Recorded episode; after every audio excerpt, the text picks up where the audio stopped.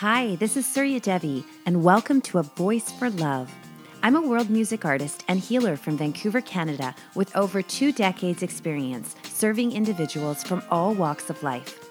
We're going to be speaking with leaders and visionaries from around the world in the field of art, music, activism, health, education, spirituality, and more to talk about what it means to be a voice for love. We're going through massive changes on the planet right now, and I believe that what the world needs more than ever are people who are aligned, heart led, and who can speak from the soul to help usher in even bigger shifts that will elevate us all into a more harmonious existence together. Thank you so much for joining us.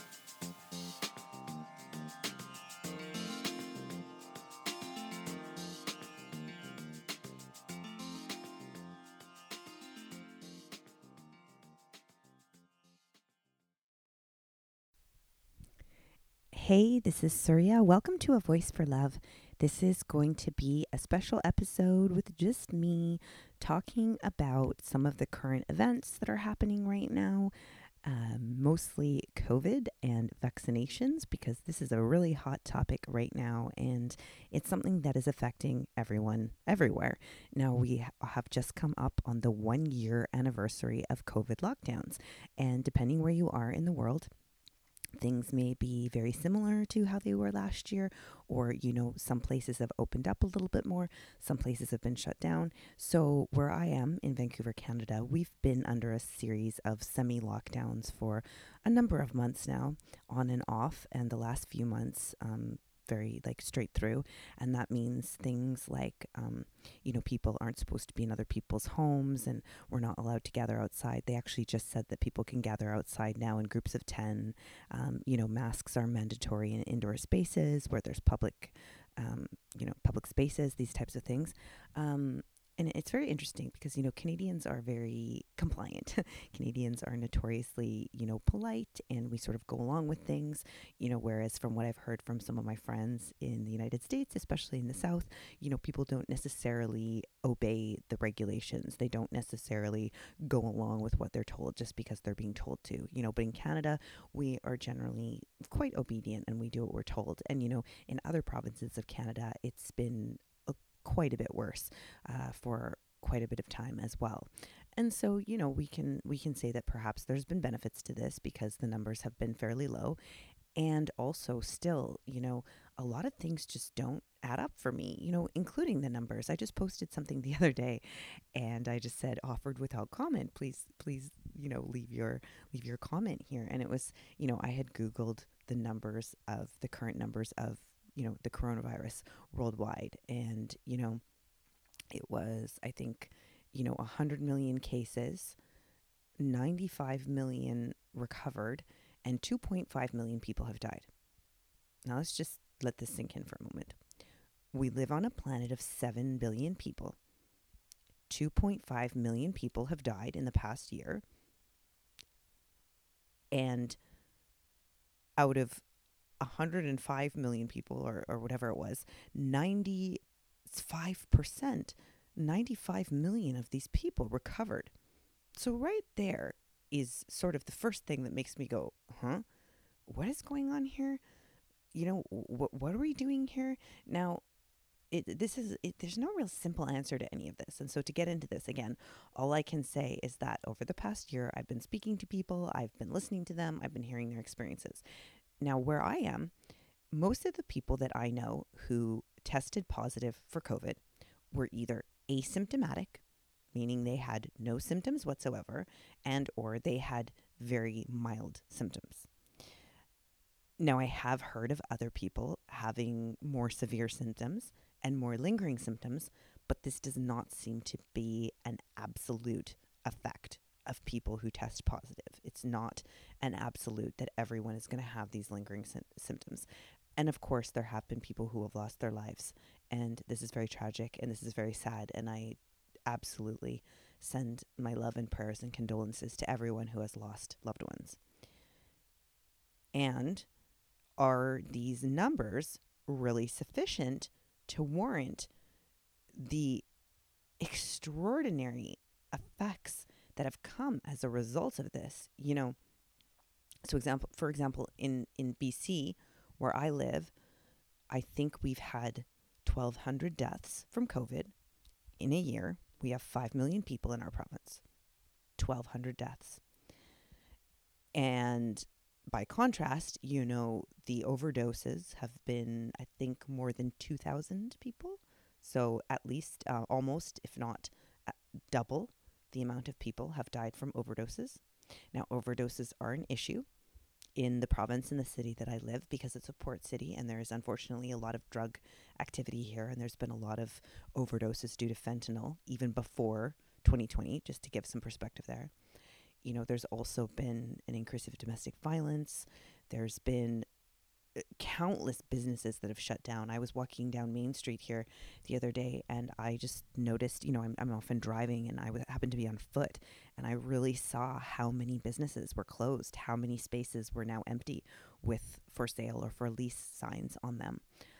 And, you know, the government of Canada was very generous in that they gave businesses a lot of money, they gave individuals a lot of money, and they continue to. But, you know, the entire ent- entertainment industry is shut down, sporting is shut down. I mean, so many things are shut down because either people are being told that they can't do these things, even though these are not laws, from what I understand. They are regulations. But again, as I said, you know, in Canada, people are very compliant. So they're generally, you know, following the rules and or people are completely afraid or scared to do these things.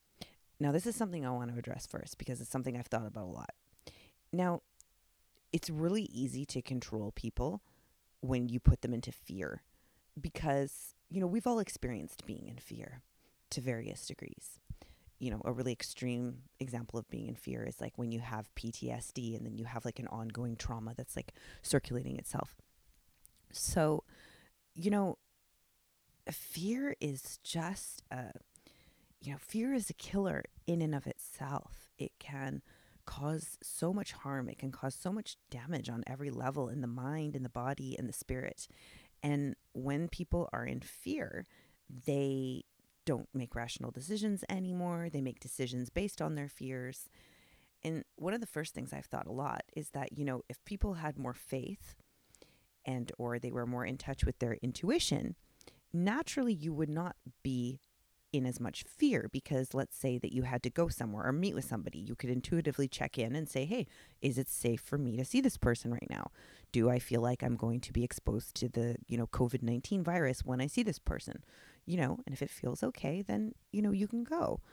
And then also having faith. I remember from the get-go um, there was this story, and I don't remember if I told this here before, but I'll tell it again because it was really, it was really one of the standout moments for last year. It was like the beginning of COVID, and everybody was remember how like this is what it was like here anyway. Everybody was like in the grocery stores, stocking up on food, stocking up on toilet paper, kind of side eyeing one another, going like, "What the heck is going on?" We're all wondering like, is the whole food system going to crash? Are we going to like have nothing? Like, what is going to happen? You know, it was this real feeling of panic in the air. And so I was in line at the drugstore and people were kind of trying to social distance. This was right at the beginning when they were like implementing all of this. And, you know, there's this line up there and everybody's just kind of like, you know, there's sort of this general atmosphere of fear in the air. And all of a sudden there's this tiny little uh, Chinese woman standing in front of me and she just pipes up and she says, I'm not in fear. I don't have any fear. I believe in God. You know, I've almost died so many times and I'm still here. So I'm not going to be afraid because if God wants to take me, He will. I am not going to be afraid. And I kind of looked at her and I smiled and I said, Me too. I said, I'm not afraid either. I believe in God and we just kind of smiled and we had our moment. And, you know, this is very profound for me. And I'm not saying that just because you believe in God or because you have faith to be foolish. No, we have to marry these things together. You know, we have to use our own wisdom, our own knowing, and our own understanding. And then when we have faith, when we have true faith, we trust in what life brings us because you know, the way I see it is like when you know God, when you know the divine, you know that God has your best interests at heart. And sometimes that means going through really hard lessons, especially if you're somebody who's on the path of a healer or, you know, somebody who feels like they're on a mission and or many people find their life purpose out of great turmoil or something very tragic. You know, how many people do you know that maybe you know so many different um, you know, authors and chefs or people who are lifestyle bloggers or, you know, eh, who they came to their healthy diet because they were very sick. And then they learned about nutrition and the food healed them. And now they teach people about food. You know there's countless examples like this. You know this is oftentimes where our life purpose comes from.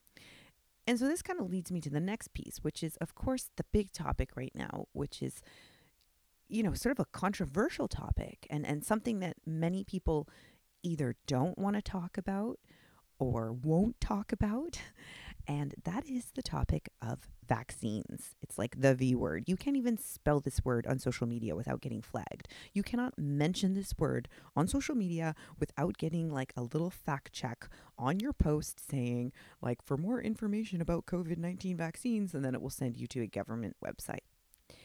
Now, let's start with okay, first of all, this term anti vaxxers this has been this term that's really, I mean, it, has been around before, but it's really popped up in the last year. It's like, oh, anti vaxxers, anti vaxxers. So, what is an anti vaxxer? That's a very good question. you know, that's a very good question because I think when people say this, what they generally mean is like somebody who's against vaccinations and that this is like a really bad thing and this is like evil and like somebody who's an anti-vaxxer is really irresponsible because they don't want to like think about other people around them and they're just selfish and they're not going to, you know, they don't want to take vaccines because they don't believe in them and blah blah blah blah blah. So right away, right off the bat, this term is problematic because why is it that just because somebody questions the safety of something or that's questioned something altogether that they all of a sudden become anti that it, it's not that there's a long road from from becoming you know there's a long road to get there to becoming anti something. You know, we start with questioning things, you know, we might want to research about it, learn about it, and again, coming back to intuition, feeling into it. And this also comes back to this piece about like body autonomy and freedom and having the right for each and every one of us to decide what it is that we want.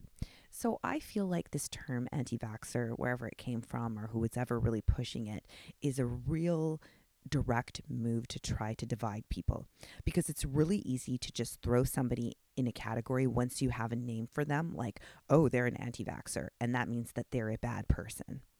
And, you know, people, the, the, the big thing that everybody says is, I believe in science. I believe in science. I believe in science too. Science is not exclusively telling us that there is only one way to do something. And even if we look at the history of science, if we look at the history of humanity, humans have continuously done things and done experiments and had all kinds of, you know, like eh, so many things have been wrong throughout history. You know, human beings are very righteous often. They think they know what they're doing. And then, you know, many years later or even centuries later, we're like, oops, like, oops, I was wrong. So the term anti vaxxer is problematic because we're automatically labeling somebody as something that they're not. Now, most of the people that I know that somebody would consider an anti vaxxer, who are people who are either, you know, against and or anywhere from being completely against because there's a spectrum here. You know there's a spectrum like anything you know? There's people who are you know legitimate anti-vaxxers and then there's people who are just merely questioning and then most of all what there are is there are people who have either had themselves and or had their children and or a loved one close to them harmed by a vaccine. And this is something that they can directly measure as in like my child was normal until a week or the next day or whatever after receiving a vaccine. My child changed overnight. My child went from being a normally a normal functioning child to having intense skin problems, you know, um, conditions that lead up to being diagnosed as autistic. Um, there's all sorts of different things that can that can happen. So, I personally know many people myself that fall into that category. I worked for and have worked with for many years, and I'm very close with um, a very dear single mom and her autistic daughter, who is now 24, I believe. No, no, she's 26, I think. So I started working with her when she was 15. And uh, I actually answered an ad on Craigslist because I was thinking I should, you know, get a part time job. And I saw an ad on Craigslist that said, you know, looking for a musician uh, to spend time with my daughter. So I said, great, this is great because like I can hang out and play music. And this began the beginning of a very special relationship with these two beautiful people in my life who are very special to me. And I consider, in particular, uh, the daughter, Elizabeth, who is not very verbal. She speaks a little bit, but not very much. I consider her one of my great teachers because she has taught me so much without saying anything. She's taught me about how to connect with people, how to relate with people, how to understand people without speaking. She expresses the most pure joy when she's happy that I've ever seen. She bounces and she screams and sings and it's it's it's incredible and I and I adore her. And, you know, she's very, very advanced in many ways. And then in other ways, she is very stunted for a 26 year old woman, you know, and her mother, Christina, has done an extraordinary job of working with her and has helped her learn to read and to write and um, help with speech and, and so many things. She's been very dedicated to her daughter's development. And, you know, there's a lot of victories to celebrate there. And also to this day, Liz, she suffers from a number of side effects that are related to, you know, as Christina believes, are related to a vaccine and vaccines that Elizabeth received as a child because she was a normal functioning child up until a certain point. And, you know, there's a lot of things that um, parents of autistic children will tell you and will know. And yet, these stories are often dismissed by not even just the companies, but the people who believe so strongly in their so called science that they cannot even fathom or wrap their head around that this could possibly be true. That, you know, somebody is right in front of your face telling you that, hey, my daughter was completely normal until she had a vaccine. And for some reason, they're not able to even comprehend that. And that is because in the mainstream media, there's a big story that they have disproven the connection between vaccines and autism. Now, you know, I wasn't there when they did these studies. I you know have have never been in a vaccine lab i am not a, a scientist you know i and i am absolutely not here to criticize any scientist or criticize anyone who's who's making these because i do believe that a lot of people involved in this are probably very good people who believe they're doing good things, who are working towards this because they genuinely want to help people. I absolutely, absolutely believe that. And then I also believe that sort of above these people, there is an overarching, you know, hierarchy of people who are greedy and who want, you know, money and power and control and, you know, are profiting off of people's sicknesses. And this is, you know, not much different than any other aspect of the pharmaceutical industry. And this is very evident. So I've actually had this happen to me. I have, you know, been having a conversation with somebody who is more so-called science oriented and I've told them, you know, about you know that I work with this girl and her mother says she changed overnight after her vaccine and they say they, this is one time this man actually said to me, she's lying. She's lying. That's not true. She's lying. Now, just, just really think about this for a second. How incredibly close minded and discompassionate do you have to be to, to, to hear that story and to say she's lying? Like, what does that really say about something, about somebody? Even if you, for whatever reason, didn't believe it or whatever your opinion was, even if you can't find a, you know, some kind of compassion or understanding for that situation, that to me is very problematic. And this is what I see happening more and more and more and more, especially with the people who are into the so called science. You know, when they say, I support so called science. Now, why do I keep saying so called science? Well, because if you really want to look into this, there is a lot of science that also supports that many of these vaccines are not safe. Now we have to back it up to a different conversation. You know, there's a lot of different overlapping things here. So, what I'd like to back it up to now is that, especially as we're talking about the present day COVID 19 vaccine, is that not all vaccines are created equal. These new ones that have come out for the purpose of supposedly eradicating and destroying the COVID 19 virus, they're not actually vaccines. This is mRNA. And this is a new technology. This is something different than the premise of traditional vaccinations, which is more like, you know, you put a little bit of the, the very disease that you're trying to fight into into the person so it allows their immune system to be stimulated and antibodies and all this kind of stuff. Now, I totally understand this. This is basically the same premise that homeopathy works off of as well. It's like a little bit of that thing gives you an immunity or a resistance to the disease or the condition that you're trying to overcome. I totally understand this. I, I believe this is, you know, in premise and theory, I think this is good.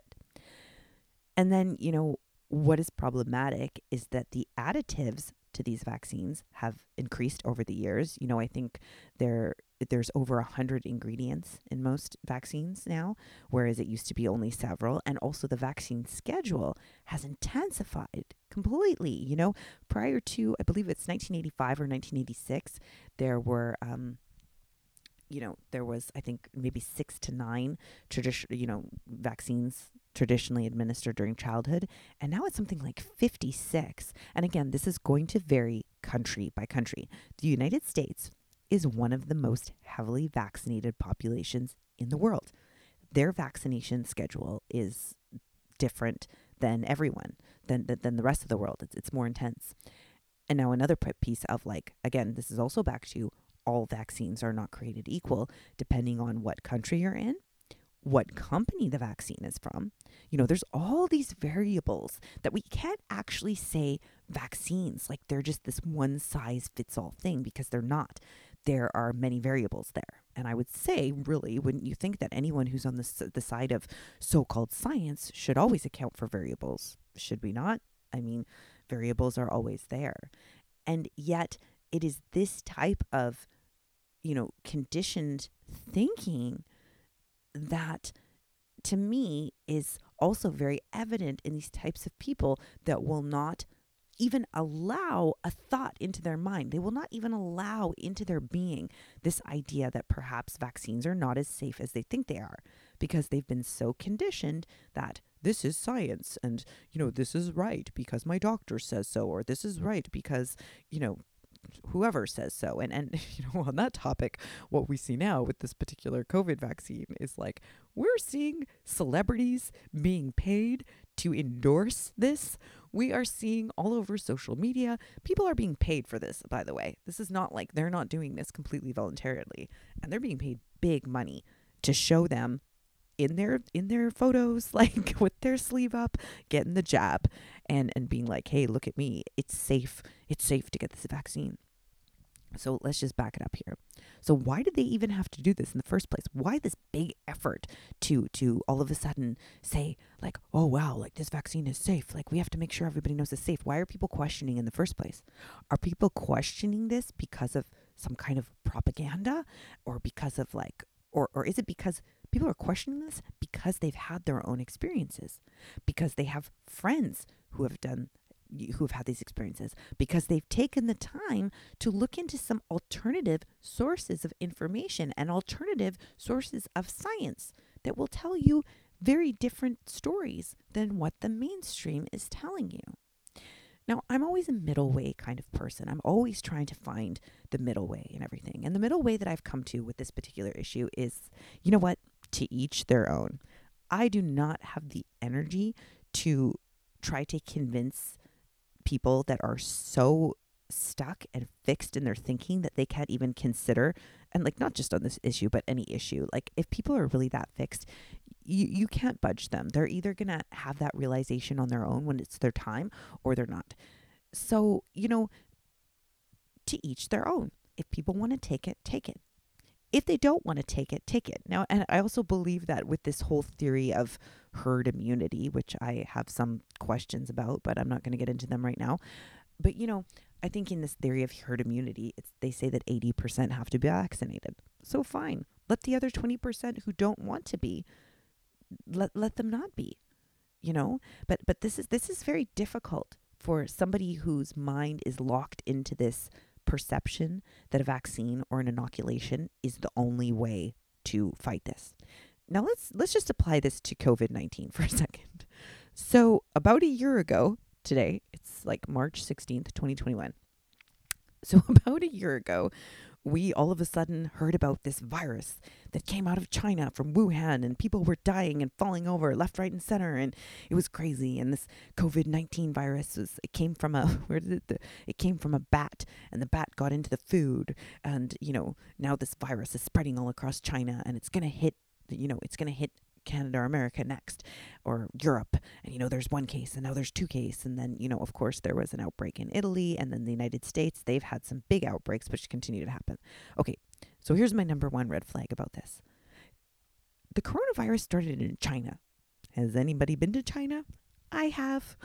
I was chased out of Tibet by the police in China. You know, my point being, China is a heavily, heavily, heavily censored nation there's a lot of propaganda inside of China about all kinds of things from like his holiness the Dalai Lama to like you know oh my gosh you know China is is just something else and and you know very tragically so there is actually a holocaust happening right now in China with a group of ethnic Muslim Muslim people called the Uyghur people now a lot of the world did not know about this genocide. More and more people are starting to talk about this. But when I first found out about this, and it was because I worked with two girls uh, that were from particular region of China. So they they told us all about this and we did some we, we did a little bit of work with them, but it's very tricky because they're actually even afraid to speak about it because you know the the government in China will actually target people that are outside of China who who speak about this. It's um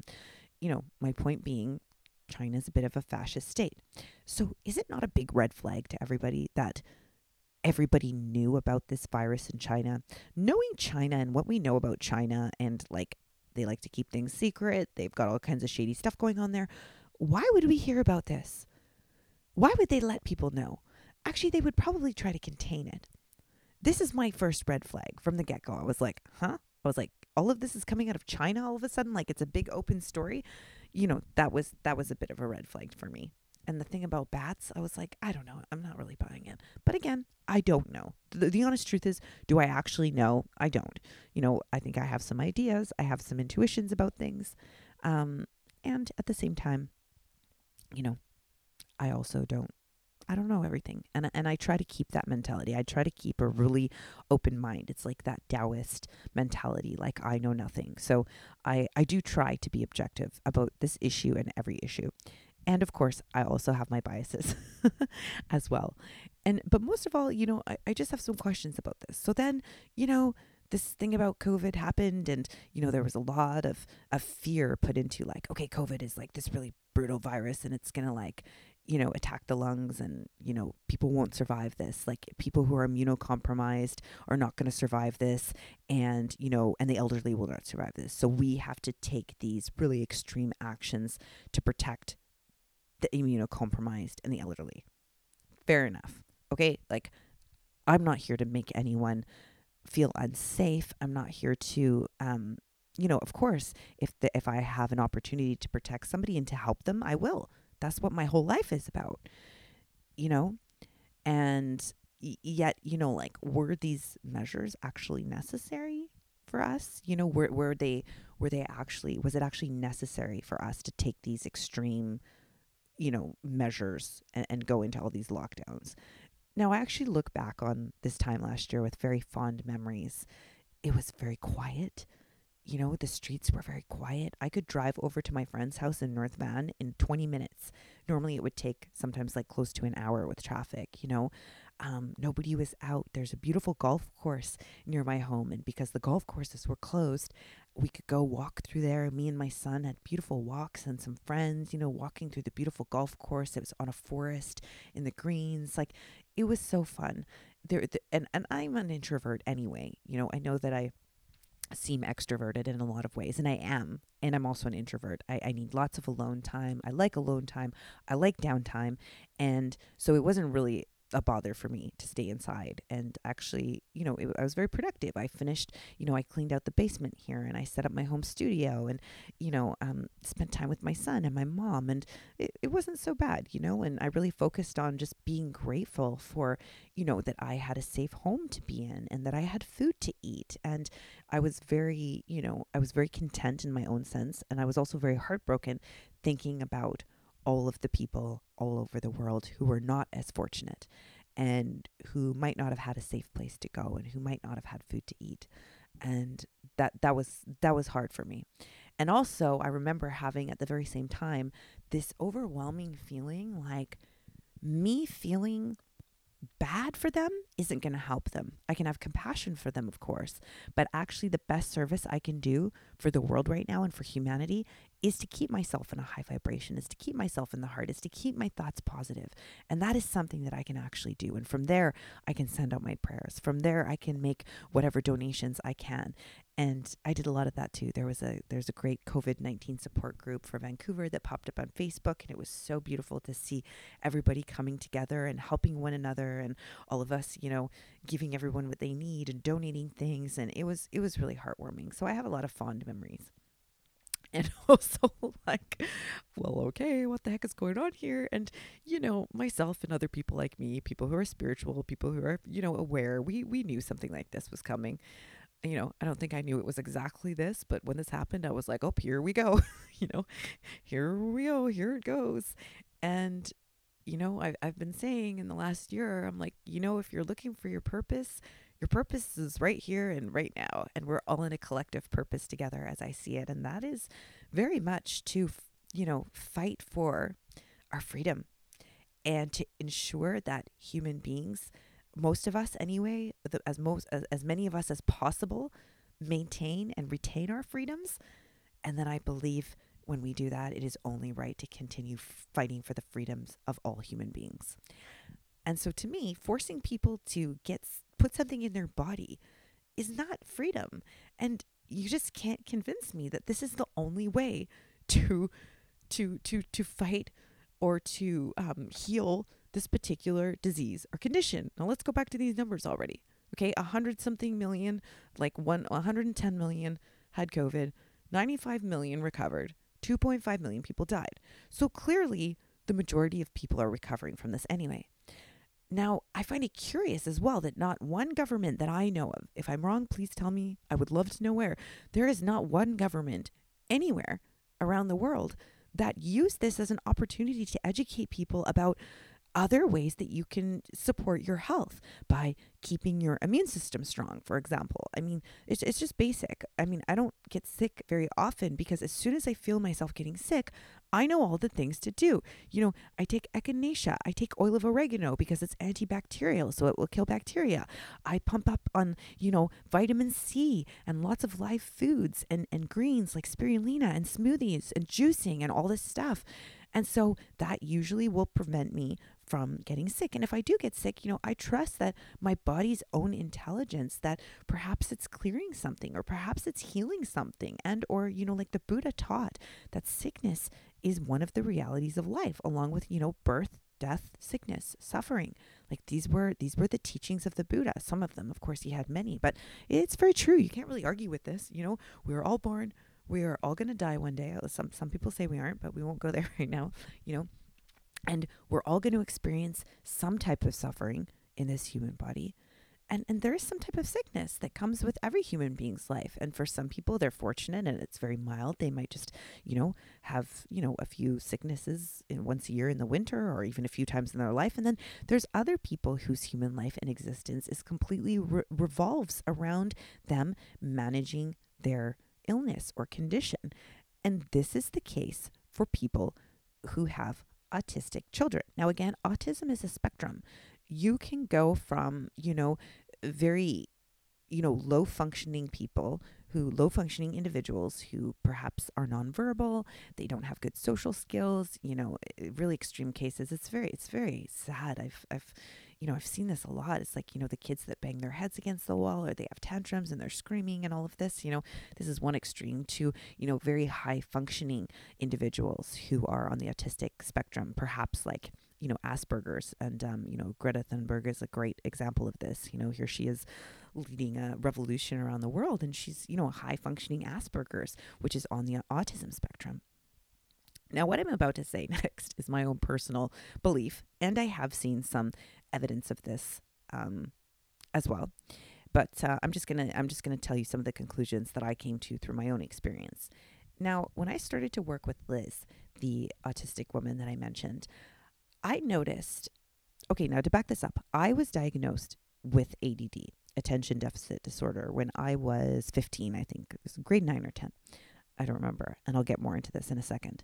But as I worked with Elizabeth and I sat with her and I learned with her and from her and I observed her, I thought, you know, in some ways autism is is like a more extreme form of ADD. You know, because I have ADD and I and I felt very connected to Liz in so many ways. I understood her. I understood how she did things. I understood how she found ways to do things because that's what I had to do too. Because when I was diagnosed with ADD, I had a very difficult time with a lot of things. Now, when I was about 15, 14 or 15, I don't remember exactly when was when this started. And what happened is that I went from being a very good student who essentially did not have to you know work really hard to get good grades. I could just kind of show up and and do well, you know, sort of, you know, very high functioning intelligent to all of a sudden almost failing out of high school because I could no longer concentrate in class whatsoever. At the time, I thought it was just, I don't know. I thought, you know, I think my mom and everyone around me said it's hormones. And then, you know, I was eventually diagnosed with ADD. But I remember sitting in class and I would watch the teacher's lips move and I would hear sound coming out of their mouth, but it's like I couldn't compute it anymore. And I didn't understand. And this would happen in conversations with people. It was a little bit easier for me to pay attention to the things that I was more interested in. But even when I would really try, because, you know, like I didn't want to flunk out of school, I wanted to do well. And I would literally sit there. I remember trying and trying and trying to, to understand and to comprehend what was being said, and I couldn't anymore. And around this time, too, I lost the ability to read properly as well. And now, just to back this up, when I was a little kid, I was an avid reader. I, I learned to read very early, and my mom is a kindergarten teacher, and she's taught thousands of kids how to read. And I used to wake up at like five in the morning, like every morning when I was a kid. And of course, it drove my parents nuts. So, what they did was that they trained me to read in my room so that I wouldn't wake people up. So every morning I would wake up and I would read like sometimes two or three books in a morning. I was just like an avid reader. And then cut to here I am, grade 9, 10, high school. I can barely even read anymore. I'm looking at the pages and everything's jumping around and bouncing around. And I'm just like, what is going on? Now, this really affected a lot of things, including my self esteem, of course, and just feeling like, like, what is going on? And, you know, there was a lot of confusion there. And, you know, of course, there's other factors there. You know, there's hormones, there's all kinds of things. But what I've come to understand and what I believe now is I believe that what happened to me when I was a teenager happened because of a vaccine injury. And sure enough, my mom has all of our vaccination records here at the house. And, um, you know, they are, and I, I looked back and, and sure enough, I did have another MMR and, and um, uh, the tetanus booster shot then in grade nine. So why it would have affected me then and maybe not as much before, I don't know. You know, there's a buildup is possible, hormones are possible. You know, there's so many factors. And I just want to cut forward to another reason why I came to believe that it was um, a vaccine injury or a brain injury of some sort was because about mm, 10, 10 years after this, like, or late 20s, I suppose, I was helping a friend of mine who had some very unusual health concerns, including some that she believed were brought on by vaccines. And she was very intuitive as well. And she started saying to me, You know, I think that you probably had a vaccine injury as well. And so she encouraged me to take a product, a liquid zeolite, which is something that detoxifies the brain. Zeolite is a mineral and it's wonderful. Um, liquid zeolite is amazing. It's actually something that everyone should probably take because we are subjected to a lot of toxicity. So I took liquid zeolite for about a year, maybe more. I took um, a lot of chlorella, spirulina, live foods, raw foods, and I did a ton of infrared saunas, which detox you to the cellular level. And this improved my cognition hugely. All of a sudden, I remember crying when I could finally actually read a book normally again. Because basically, from that time when I was a teenager to the time I was, you know, late 20s, I all of a sudden like I, I couldn't read. I, I just sort of gave up reading because i didn't see what the point was. I didn't do a lot of things because i didn't see what the point was at this point from this point forward during that period because like i couldn't focus anyway. I couldn't listen. I couldn't retain information. I didn't you know i didn't see what the point was in me going to university. I mean there were two reasons there. I also didn't i didn't want to be you know, indoctrinated and my path took me elsewhere. But p- another part of me, and this was something that was an obstacle of mine for years, I was like, what is the point in me doing this if I can't actually retain what's being said? And, and, and a lot of the times I genuinely wanted to retain what was being said. I, I did. Like, why would I, if I'm interested in something, my, my, my character, my personality, I want to know more. You know, right now at this point, even just listening to myself talk, I'm thinking, you know, Right now, I'm researching constantly, and I'm researching a lot on this topic. Now, let's talk about the word research because research is this is a big problem on the you know in this age of misinformation and that is something that i'm going to agree with people that might disagree with me on some of the other things that i'm I, I believe in is that we're absolutely in the age of misinformation and it is very easy to misinform people on the internet okay 100%. I'm not going to argue with this. I mean, there's all kinds of nonsense out there. And this is, again, for me, why it always comes back to this is why we need to strengthen our intuition. This is why we need to get in tune with our inner knowing. Because when you're in tune with your inner knowing, you will know when people are trying to lie to you. You will know when you're being deceived. You will know when you're being manipulated. Even if you don't know it directly in the moment, and you just learn to trust your feelings. I can't tell you how many times, you know, I trusted my feeling on something that I didn't necessarily understand. And, you know, later on, it was revealed to me that my feeling was correct without actually knowing what that was. So, you know, yeah, misinformation is everywhere. And also, that has given people, you know, these so called science believers, a lot of sort of free passes to pass off a lot of information as misinformation. So back to this idea of researching. You know, there's different kinds of research. Of course, there's scientific research, you know, and people who are in certain fields are trained how to do this type of research because it's different than just like reading articles and reading. So I absolutely agree that we have to check our sources. I absolutely agree that we need to try to gather a wide variety of information from as many sources that we can. Well, actually, I'm saying I, I, I agree. I don't know if people agree with me or not, but this is what I believe. I believe in order to really truly do objective research, you have to be able to look at as many different areas as you can and then kind of gather a conclusion by looking at everything. Now, the problem with this is that a lot of the data and the information around vaccines and the vaccine injuries specifically is being hidden. It's being hidden, it's being altered, and it's being dismissed even in regards to this particular one that is out right now. I'm not going to call it a vaccine because it's a experimental shot. I'm going to call it, okay? But like even this one right now, I've been collecting screenshots of people that have been documenting what has happened to either them or their family members after getting this shot. You know, there's also a database called VAERS, which is the vaccine adverse event recording site. I'm not saying it right, but V A E R S.com. This is a public database where people share all kinds of information. Um, and one of the, those pieces of information pertains to vaccine injuries.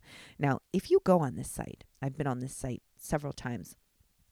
What this site documents is, you know, many, many, many, many, many, many thousands of injuries and even deaths from this particular shot. Now, people who believe in so called science say, oh, this is a publicly updated database. Anybody could put a story in there. Let me ask you something. What does an everyday individual like myself, like the single mother of a special needs child, like any family anywhere in the world who is now dealing with having a special needs child that they're going to have to deal with for the rest of their life, what do they have to gain by going up against big pharma and this you know, the general public whose minds are like brick walls on this situation, where you can literally, like my experience, tell somebody, oh, my friend's daughter changed overnight after a vaccination. And he can look at you and say, you're lying. Or what people have said to me when I've started to share my story, which I don't even like to share because I don't want people to think I'm doing this for me. I'm okay. I'm good. I trust in my life experience. I trust that everything that I've been through on my path is for my own growth, my own awareness, and also to help others because that is one of my roles. That is one of my purposes here is to share, you know, to be able to assist people in their healing. And I can do that better than ever now because of everything that I've been through, including this. So I, don't really want to speak for myself and about myself on this issue, although I do have my own story to share. If I could be a voice for anyone, I want to be a voice for the voiceless. And in this situation, they are literally like Elizabeth. She's she's nonverbal. She can't really speak for herself, other than she can write and communicate a little bit by writing. But this is a direct reality. I mean, this series is called A Voice for Love. We have to look at that there are Elizabeth is just one. There are tens of thousands, hundreds of thousands, maybe even over, maybe millions of children in this world that have been potentially adversely affected by these vaccines. Now, I just watched a video, a movie, a documentary called Medical Racism. I highly recommend you to go watch this movie. Take one hour of your time and go watch this. It's at medicalracism.org. This documentary is focusing on the many horrendous atrocities that have been committed against Black American people and also African people because of vaccines and other medical procedures. And there are several narratives of families that are being followed within within the storyline within the documentary of mothers who have autistic children.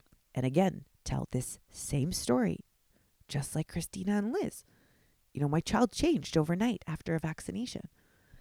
And there's one section of the documentary that talks about how, in the Somali community in particular, people who have immigrated to America from Somalia, that uh, the woman says that there is at least almost, almost every Somali family in their city, in their neighborhood, has at least one autistic child. Now this comes down to again this uh, this you know genetics and this and DNA and this is again a huge topic. And you know different human beings have different kind of DNA and depending on our DNA we're going to react differently to things. So again this goes back to the beginning piece about like there is no one size fits all for healing and health. And you know other ancient systems of medicine they, they recognize this. Ayurveda, for example, you know, in Ayurveda, they have three primary what are called doshas, and doshas are like body types or health types. You know, there's Pitta, Vata, and Kapha, you know, and these all dictate like three different types of body types, and each one of these body types, and then everybody is a combination, everybody is one dominant, and then and or a combination of all of those things. And then depending on, you know, which one is dominant and or which work together. You are then prescribed different herbs different medications um, not medications different herbs different diet uh, lifestyle practices et cetera et cetera et cetera. So you know there's an example of a system of medicine that makes allowances for that there are different types of bodies and needs. So why are we not looking at this with with these vaccines? Why are we not very simply acknowledging that there are people like myself like Liz, like my friend who whose daughter went into a coma for 3 days after receiving a vaccine and almost died. There are people like us who for whatever reason are highly sensitive to these vaccinations.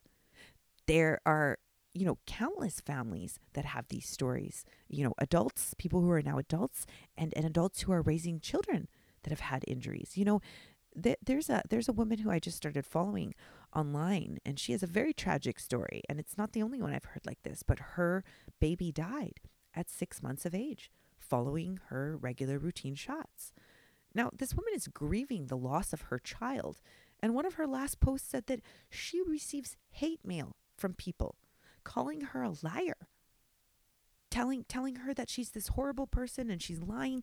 Again, what does she have to to gain from this? What did what do any of us have to gain by standing up and telling our stories and talking to people? I mean, yes, there are these compensation plans, but they're not they're not like a, a walk in the park. They're not like a free handout like, "Oh, I, here I had." No. The people who have received the the compensation packages have gone through huge trials and lawyers and years and years of having to prove all of this. I mean, even now, there are people who are dying after receiving this vaccine. And the companies and the and the medical community say things like, "Well, we can't prove it came from the vaccine." Really? Somebody goes into cardiac arrest after being completely healthy, like 12 to 24 hours after receiving this, and it's just a coincidence? You know, like there, there's, and this is not just one story. There's many, many, many, many, many stories. And I'm not dismissing, again, please, this is part of the whole problem with this anti-vax thing is people think as soon as you say as, as soon as you question a vaccine or say that maybe you don't support a vaccine that you know you're also anti-covid and you don't believe in covid no I've always believed that we should take precautions against COVID. That's why, you know, I don't mind wearing a mask as much. It's not my preference, but, you know, I got to the point of like, if it makes people feel safe, me wearing a mask, because people are so in fear right now, especially the elderly, that if me showing up without a mask is going to cause them to go into panic or distress, I'm not going to do that to them. I'm going to do this to be respectful for anyone. And to be honest, I don't even mind it anymore, you know? And and it's it is good practice. You know, I have friends who who are from Africa and they tell me that they've lived through, sorry, you know, like real pandemics, you know, like real serious ones, like Ebola and stuff like that. So these are all common practices. It's not a bad idea for us, you know, in the event of anytime something like this does happen where there are contagious diseases on the on, on you know on that are you know gonna pot- potentially cause a lot of harm sure wear a mask. Get used to that. This is fine. This doesn't have to be a you know it doesn't have to be again this either or thing. This is another thing like we're not even going to talk about masks. We're just going to talk about you know vaccines. So you know there, there's a lot to explore here there there's a lot and and you know we have to be willing to listen to one another. And most of all you know we have to be willing to listen to these stories. And then we have to see is like why are we not being told these stories in the mainstream media? So i'm sure that like you know there might be people who are listening to this saying what people have died? Like what people have been injured? Oh yeah they have. I've been taking screenshots of them. And you know i found you know people's profiles. These are real people. These are not people lying. Like you know you can tell by looking at somebody's profile. And again why would somebody say this? What does somebody have to gain especially on a topic that's this controversial on something that causes such a divide for people? And it's just this really fixed thing like oh well vaccines are good and vaccines have eradicated diseases. Sure maybe they have you know? And there's another narrative and there's another perspective and there's a ton of information documenting that these are not safe. They have not been well tested. And again, now I'm talking about this this most recent one too, which is different from any other vaccine that has been put out before. This one is different. Now, another point that I thought about too, I'm like, hmm, okay, so let's see. COVID lockdown started a year ago, and within eight months, they had come up with a vaccine. So, what does this say to you? Number one, either this was somehow planned and or known and yes i know that the pro science people have a big answer for this and that they just took the you know the they'd already been working on coronavirus vaccines yada yada yada yada yeah okay that's and and you know what? I'm not going to argue with that like of course. I'm sure they've been working on vaccines and technology for all kinds of things and again I, I don't know if I said this yet, but I'm not necessarily opposed to this idea. You know, like I would go for an IV, you know, I would get vitamin B12 or vitamin D or vitamin C or whatever put into my body via an IV, an intravenous injection. You know, I am not. I understand that putting something directly into the bloodstream can be a very quick and effective method of, of healing. And what is in that that you're putting into your bloodstream? Is it all natural or are there additives and chemicals? And what is the effect of this thing going into your bloodstream on the rest of your body? So, as I understand about this particular new, you know, experimental jab that is out there, this is different because the mRNA technology um, works in a little bit of a different way. And I can point everyone to some videos that explain this a little bit better because I'm going to be honest, in case you haven't noticed, my strong point is not necessarily um, sharing facts. Uh, so that's why I try to sort of stay away from facts and instead I talk about experiences. And now this is where people will jump in and go, well, facts, facts, facts. I have facts, I have facts. People who believe so strongly in this only medical mainstream and they're not willing to listen to another perspective and they debunk everything that you say when you start talking about a different perspective around this. Their minds are very fixed and very conditioned in this. So it, it, can be very, very hard to get through. And they come at you with a lot of facts, facts, facts, facts. So much to the point that, you know, this example I've brought up several times now, they cannot even comprehend or understand when somebody shares a story, something like my child changed overnight after a vaccine and now they are special needs. So, the way I look at it, like a normal, healthy, emotional person's reaction to that would be a compassionate one. It would be one from the heart. One would say, you know, I really feel for you. Like, I'm, gosh, I can't imagine that happened. And wow, even though maybe I don't understand this or I don't understand how this could happen. I believe you because I believe your story. Like, why would somebody make this up? You know, there's one story in medical racism about for whatever reason, a woman brought in her twins to be vaccinated. And something happened. The one child, the daughter, fell out of the stroller while the boy was there, and the nurse gave the boy. I, I don't know why. I don't, you know, I don't know whether it was intentional or just a mistake. The nurse gave that boy two doses of the MMR vaccine, and that boy immediately uh, became autistic. And, and I believe, if I remember correctly, that particular story again, the mother had shared that um, she had noticed that with each vaccine that he had gotten, uh, he was already starting to sort of show some signs that he was, you know, maybe not not not doing well, spacing out some of the precursors to autism. And when the mother saw what the nurse had done and she asked her, What did you do? And the nurse said, Oh, I didn't do anything. And she said, Well, where did the second needle go? And long story short, the mother just took both of her kids and marched them out of that office and did not vaccinate her daughter that day. Now, her son is autistic to this day. You know, she was doing some very simple reading with him and saying, if you want to know what this what this is, like it's a brain damage. It's the same with, you know, my dear Elizabeth that I'm talking about. There there is a brain damage there. And if that brain damage cannot be corrected or is not corrected soon enough, I've I've heard some incredible stories about parents who luckily were able to find the right information and had the right resources to be able to reverse their child's autism. And these stories are incredible and they're miraculous and I celebrate those people and then there's many other people who who weren't able to find that information or who haven't found that information yet. So yeah, and I'm, not sure if I finished that story about the boy, but the um the, the twins, but the you know, the the the daughter is fully normally functioning, and the son is autistic. So, you know, I just don't think we can ignore these stories. We we can't ignore these stories. I, I believe we have to listen to people. We have to listen to them with compassion. We have to listen to them with awareness. And, you know, we have to be willing to sort of look at the wider perspective. And I'm sure that a lot of people really believe that they have valid reasons why it's important to vaccinate. I mean, including, my goodness, I mean, if you follow any kind of media at all, this is being talked about a lot.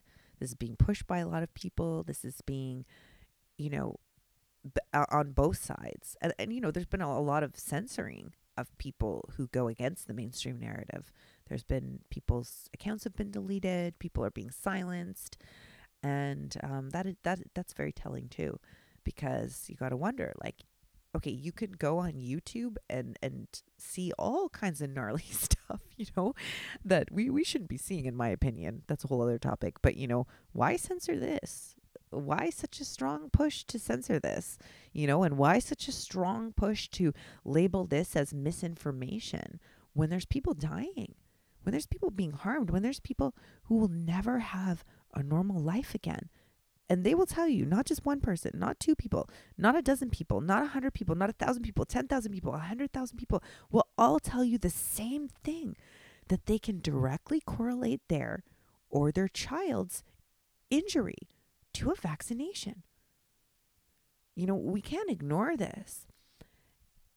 And even if it's only a small percentage of the population, you know, then that percentage of the population, just the same way that when COVID started, you know, we were asked to take these measures to protect a certain vulnerable group of people, we have to recognize another vulnerable group of people, which is people who are sensitive to vaccinations. And these people are probably like me, are just sensitive, period. You know, I'm sensitive. I've always been sensitive, like things like um, chemicals, paint, smells, like they would always give me a headache. I'm quite sensitive to food. Energetically, I'm very sensitive um, because, you know, I'm intuitive. I'm an empath. That's what I do. And I work with a lot of people like me, and I have a lot of friends who are like me. And I can almost always point out those types of people like me because, and I know that usually they have a, you know, and, and we can be very strong and very healthy and also be sensitive. And I just believe in the human immune system. I mean, I believe that our immune, our bodies are incredible. I believe in the immune system. I believe in in nature's medicine and medicine from the earth, you know. There's plants and there's herbs and there's food and there's, you know, so many incredible natural ways to to heal. And I'm going to be having some more guests on in, in upcoming episodes who have some extraordinary stories of healing from, you know, so-called incurable diseases. And they did so with food, using food as medicine and, and all natural supplements and there's some incredible stories. Now, does that mean the mainstream medical way is totally wrong and bad? And no, absolutely not. There's a place for all of it and we, we we can't be so on one side or the other you know? Western medicine saves lives. Some of the medications that are available they save lives. They've helped countless people as well and you know sometimes that is the best choice and there is a way to balance those things. Again we can't be so extreme one or the other and we should have the freedom to choose. Again if somebody wants to go in the mainstream route and take medication and, and go that route, then let them. And if somebody wants to go the natural route and maybe work with a shaman and take herbs or work with a naturopath, let them take that route. You know, overall, I stand for freedom of health. I stand for freedom of speech. And again, like I said, I think I'm going to wrap this up now because this topic is a I could just go on about this there's so many different angles. I mean, this is only just touching the surface on so many things. But I, I believe in freedom for human beings. I, I wish freedom for all human beings. And this is why I talk about the things that I do, including, you know, this is a part of being anti racist as well. And I can even tie a parallel between these two things. It's like, it's like, you know, how BIPOC people, Black and Indigenous people, will say that white people don't understand them. White black people are out here screaming, "Help, help. We're we're getting persecuted. It's not fair. We feel unsafe when we go out. You know, we're getting shot while we're jogging, shot while we're in bed. You know, all of these stories." And white people are like, "Do do do. I don't hear you. Oh, that's too bad. Like, oh, I'm just going to go, you know, have my filet mignon over here." Do you see that it's the same thing? It is the same thing when people will not listen to those who have been, you know, victimized and harmed and will never have a normal functioning life again because of something that was that they probably partook in completely willingly. Most people now now there's you know this is this whole idea of forced is a and and um, mandatory is a whole other topic. We'll maybe get into that in a future episode. But i just want to draw that parallel. Do you see how it's the same? Do you see how anytime we're unwilling or unable to listen to somebody and their life experience there's a there's a problem there. We, this is why we have to learn to listen better. I don't care what science, so-called science, tells you. If you can't sit and listen to somebody's story of pain and suffering and see that their entire life has been altered and not give them the benefit of the doubt that of course when it, if this had happened to your child if this happened to your child and again this is most of the people who are questioning the safety of vaccines are people who have had an injury, are people who have had a child who have had an injury, who have maybe, you know, watched their child almost die. Would you imagine what that would do to you? What would you do at that point? If that happened to you, you would go out and seek out every single piece of information that you could. You would try to find every solution. You would start doing the reading. You would start going down rabbit holes. And that is where many of us have found ourselves in understanding a different perspective about vaccines than what is being presented by the mainstream. So I'm going to wrap this up here to be continued with some other guests as well. I would love to hear your feedback on this. I would love to hear your perspective, no matter what side you're on. I hope that you've taken something positive from this. And I just want to reinforce once again that overall, my wish for all of us is freedom freedom of speech, freedom in our bodies, the freedom to choose. And I believe that that is something worth fighting for and that we may all have to rise up and fight for together. I wish you peace and I wish you many blessings and much love. Till next time.